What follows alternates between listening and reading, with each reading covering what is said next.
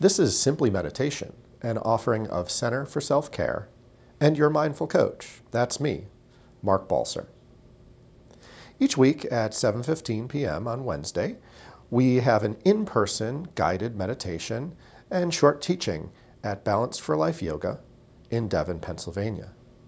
Feel free to join us there or listen each week to our intro and guided practice or standalone guided practice. If you'd like to learn more, visit me at www.center, the number four, selfcare.com, or email me at mark at centerforselfcare.com. Thank you and enjoy.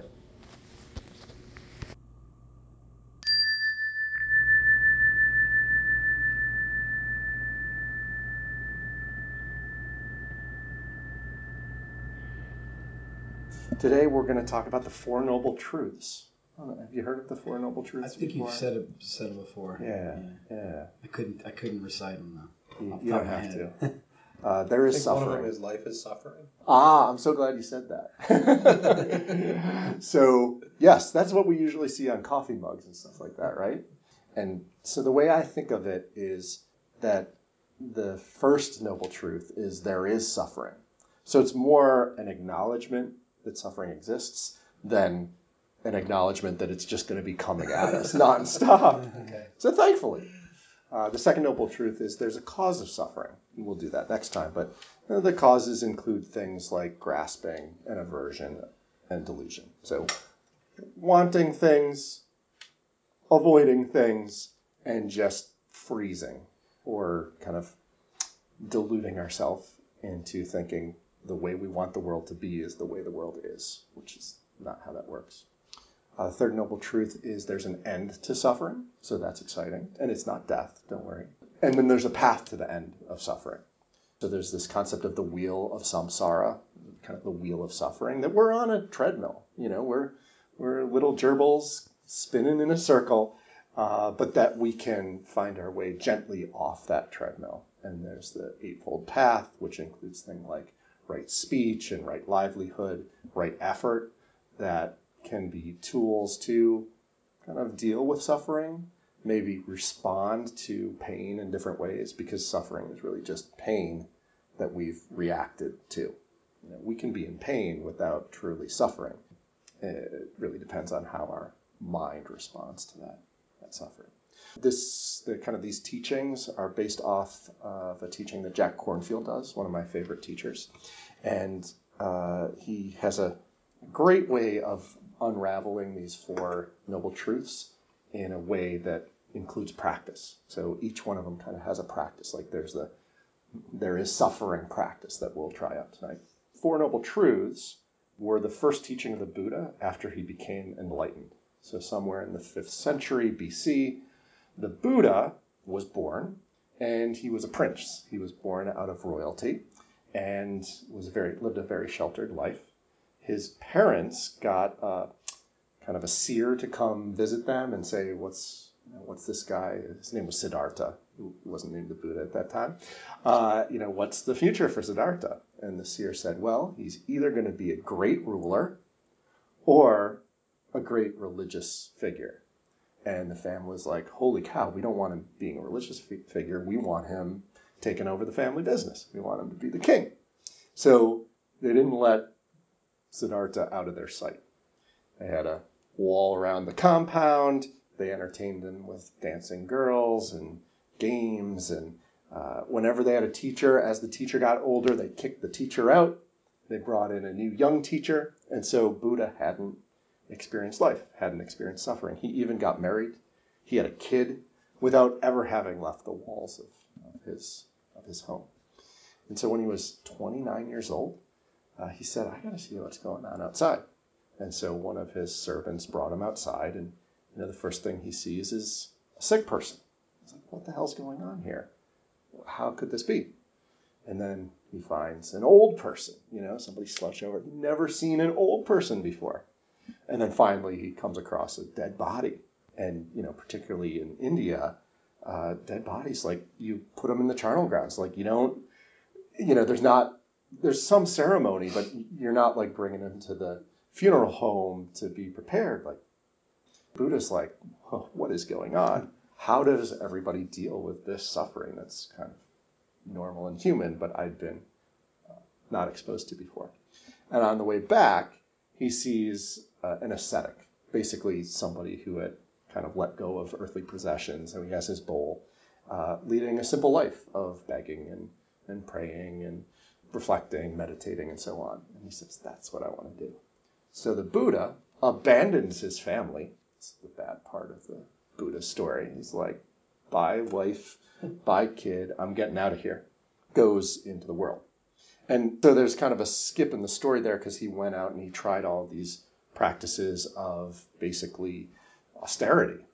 Uh, he even stopped eating, so he he had you know a thousand grains of rice for a meal each day, and then each day he reduced the number of grains of rice till he was eating one grain of rice a day, and it didn't well it didn't really do anything for him. He didn't get to enlightenment through that practice of giving away everything because you're kind of you're a renunciate you're exiting the world as opposed to embracing it ultimately he stood under the bodhi tree and he got enlightened which was awesome and he came to give this teaching of the four noble truths the first one there is suffering it's interesting to me because i went to prep this today and i went outside it was a beautiful day sitting on a bench and all of a sudden three lawnmowers and you know, it's the guys on riding lawnmowers just going, and I'm like, I came here for peace. and now you've got this. So our point in practice really isn't necessarily about getting to peace. That could be the byproduct,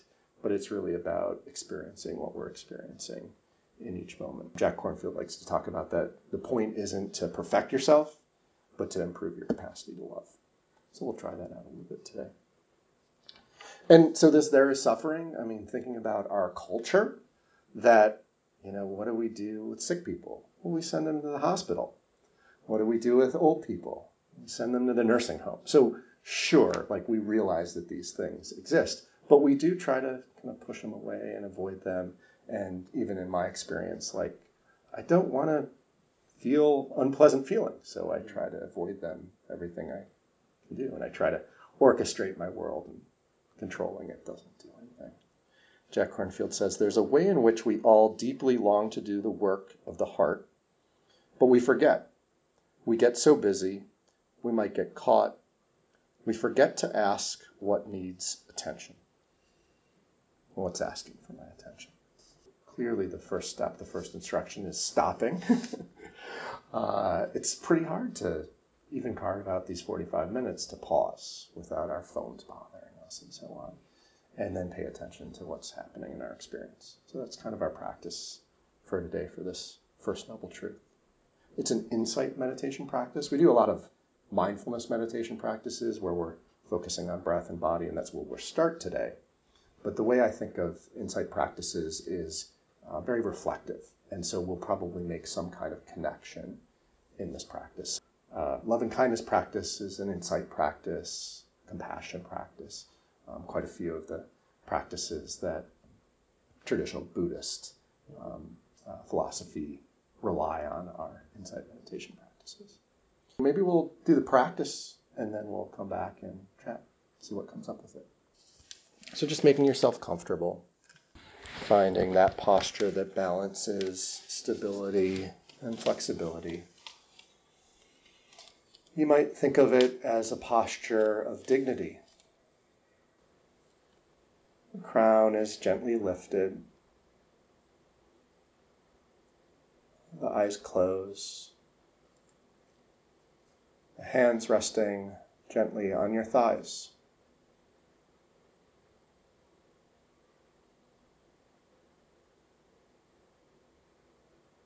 And we'll take these first few minutes to arrive in the body.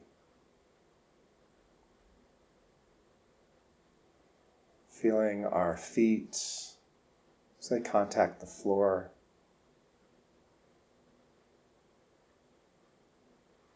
Feeling the body supported in the seat.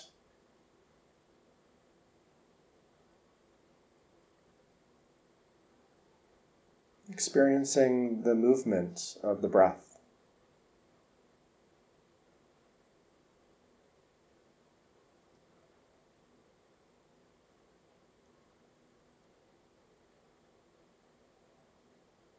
letting your attention float from point to point, just like a butterfly. Noting the shoulders or the hands, the back or the knees.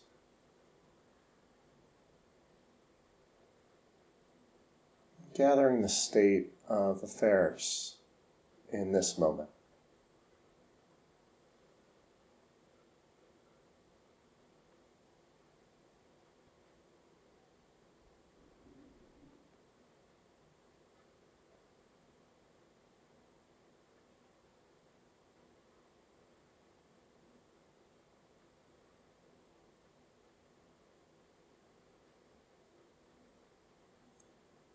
Might be aware of any sensations, tingling or pulsing, perhaps a numbness.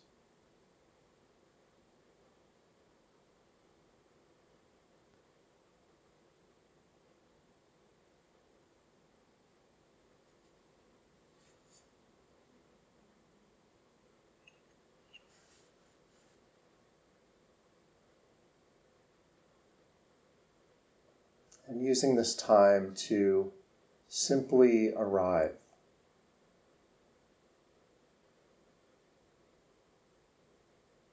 Just put your body there and observe your experience.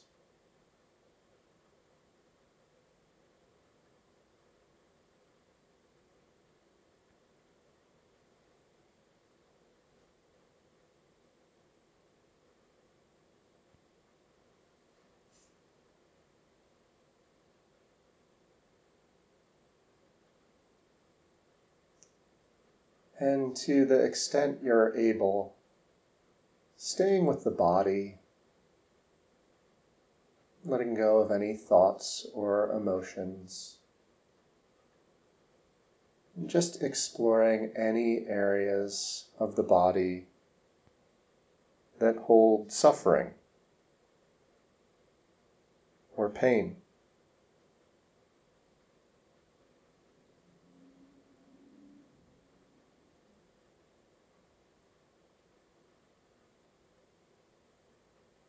Feeling into the parts of the body that may have been injured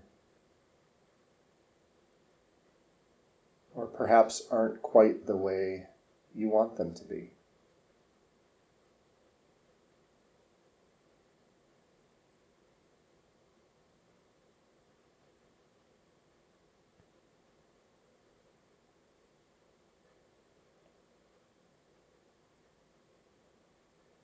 Acknowledging these areas that hold our sorrows in a sense.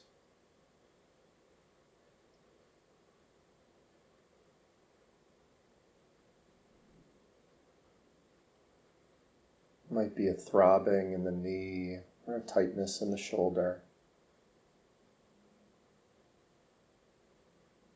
See how you might bring your attention and care to these parts of the body.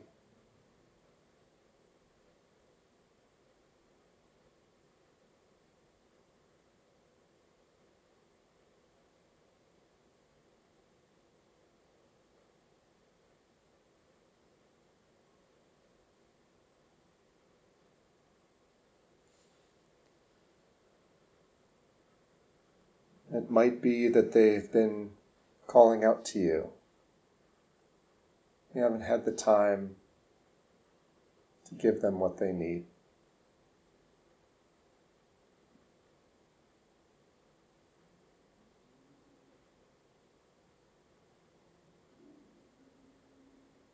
Feeling into these spaces, acknowledging and allowing, if just for this moment.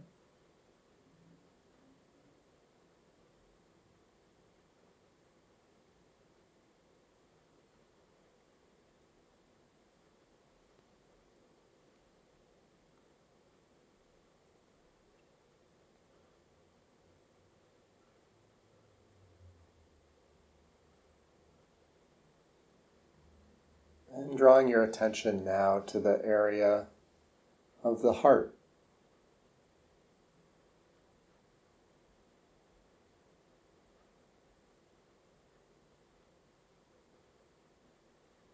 Feeling into the heart, the core of the spiritual body. And sensing the measure of suffering that might be there.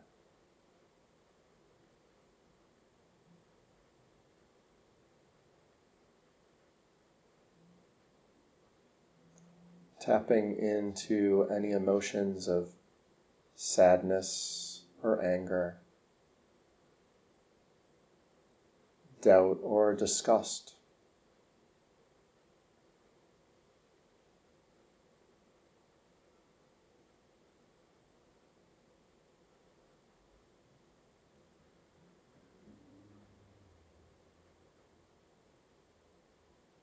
To the extent that it feels safe tapping into feelings of loss or grief.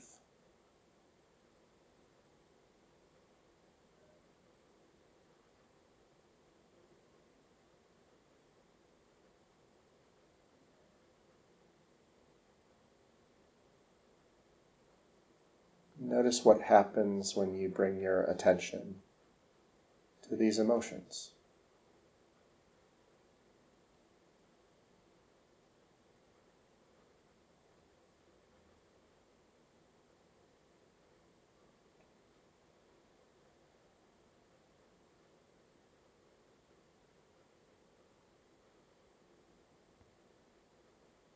You might find the unfinished work of the heart brings about stories. So you can bring your attention now to the mind, observing any thoughts or narratives.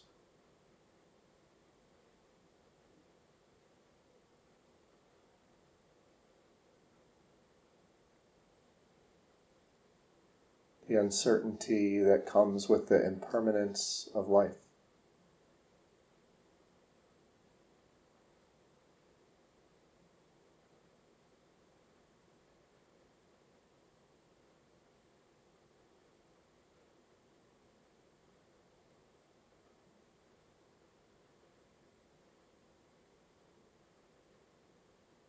Each of us has these repeating stories the ruminations of the mind.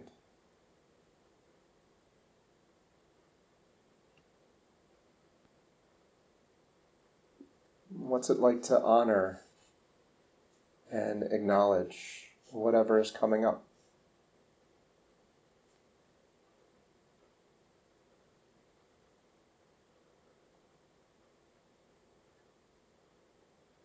There is suffering.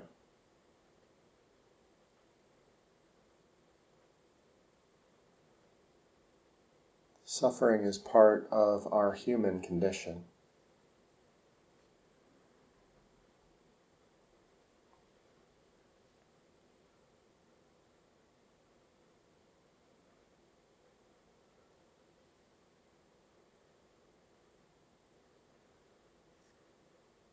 You might now tap into the suffering of others who might be in the same types of situations that you've been in.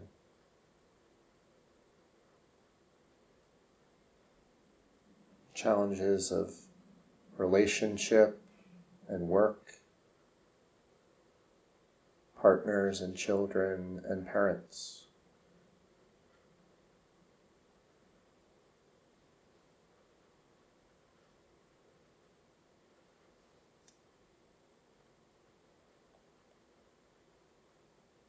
Letting yourself feel or imagine how these others must experience suffering and sorrow.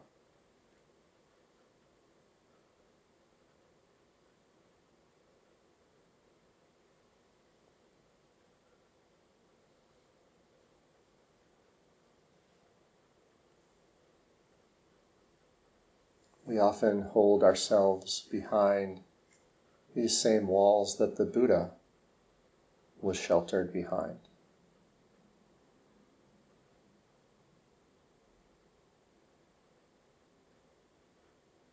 And if it feels right, let it in.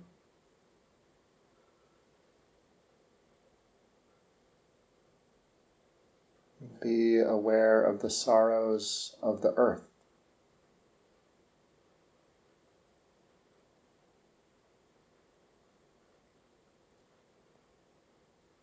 Recognizing the suffering of all beings.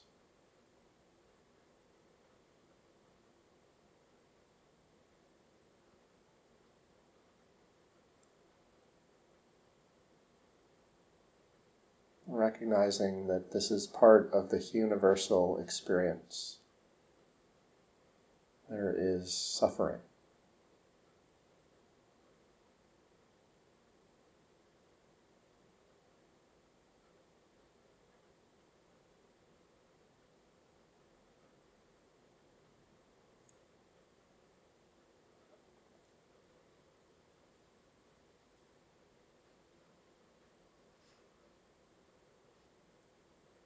Perhaps check in again with the heart. Notice how it opens to hold your experience. And that perhaps closes and then opens again.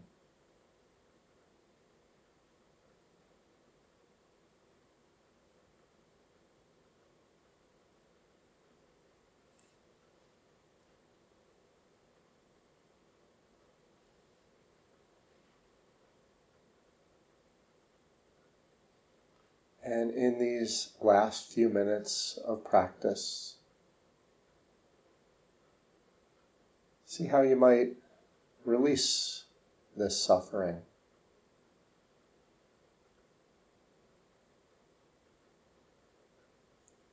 Letting it come and go. Perhaps coming back into the body or the breath.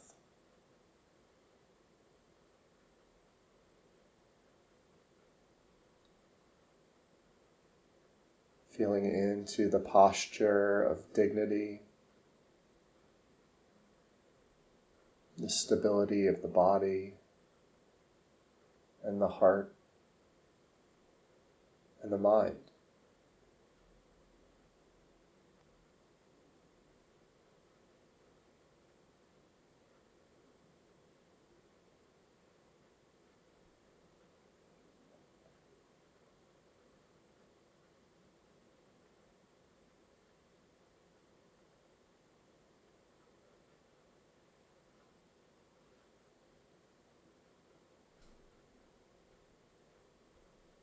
And now offering wishes of loving kindness to all beings everywhere.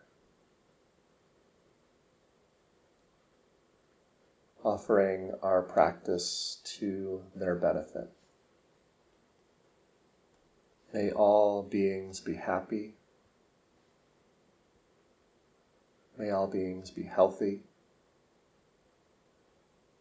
May all beings be safe and may all beings be at peace.